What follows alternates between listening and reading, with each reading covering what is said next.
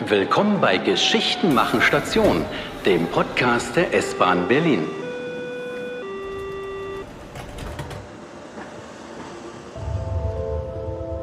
Entdeckt heute mit uns einen verwunschenen Freizeitpark in Berlin, an dem sich eine unglaubliche Geschichte abgespielt hat. Nicht weit vom Berliner S-Bahnhof Treptower Park beginnt der Krimi um Koks im Karussell.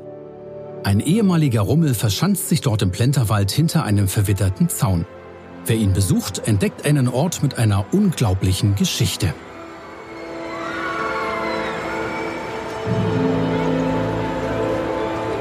Direkt hinter dem ehemaligen Rummel ziehen die Ausflügler vorbei.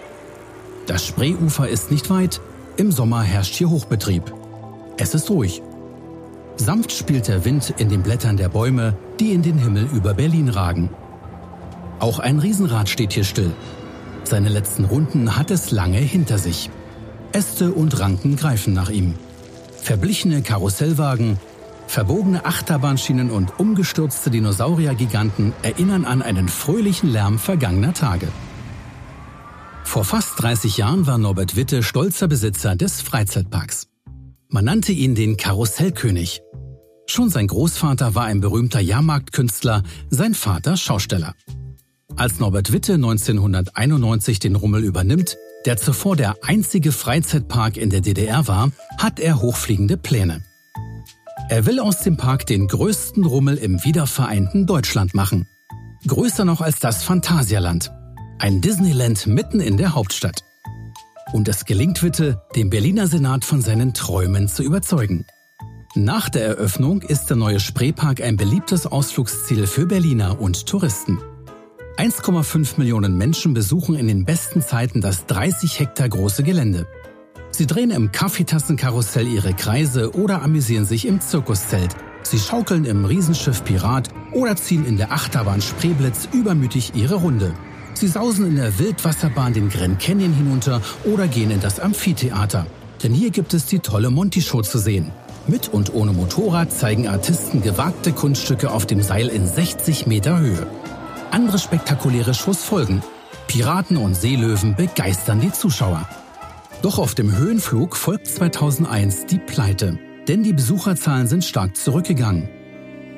In einer Nacht- und Nebelaktion verlässt Norbert Witte wenig später Berlin und vererbt der Stadt 15 Millionen Euro Schulden. Witte will nicht aufgeben. Im Gepäck hat er schon wieder eine neue Idee. Er will nach Peru obwohl er kein Wort Spanisch spricht und keinen blassen Schimmer hat von Südamerika. Warum ausgerechnet Peru?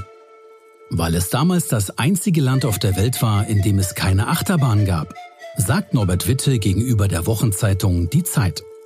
Mit seiner Familie und sechs Fahrgeschäften versucht der Schausteller sein Glück und scheitert wieder, diesmal mit dem Luna Park in Lima. Dann die nächste Idee, die aus der Not geboren wird. Norbert Witte wird zum Kokainschmuggler.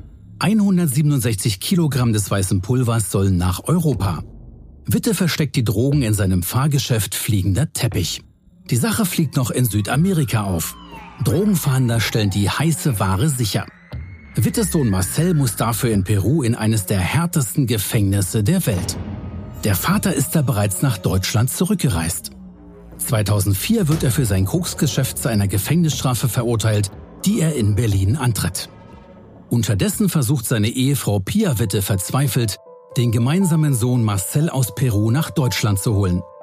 Sie bittet sogar die Bundeskanzlerin und den Bundespräsidenten um Hilfe. Aber erst 2016 kehrt Marcel nach Deutschland zurück. Die Geschichte um das Koks im Karussell ist da schon längst Gesprächsstoff an den Berliner Stammtischen. Und was ist aus dem Spreepark geworden? Er ist in einen Dornröschenschlaf gesunken und hat sich in einen der geheimnisvollsten Orte der Hauptstadt verwandelt. Wie ein Märchenwald lockt er seine Besucher. Seine Pforten öffnet er jedoch nur für den, der eine offizielle Führung gebucht hat. Pläne, den Spreepark wieder wach zu küssen, gibt es bereits.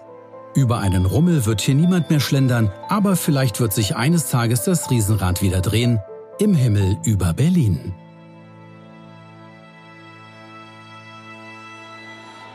Das war Geschichten machen Station, der Podcast der S-Bahn Berlin. Wenn ihr keine Episode verpassen möchtet, abonniert uns einfach. Und wenn ihr Lust habt, entdeckt weitere Orte auf s-bahn.berlin.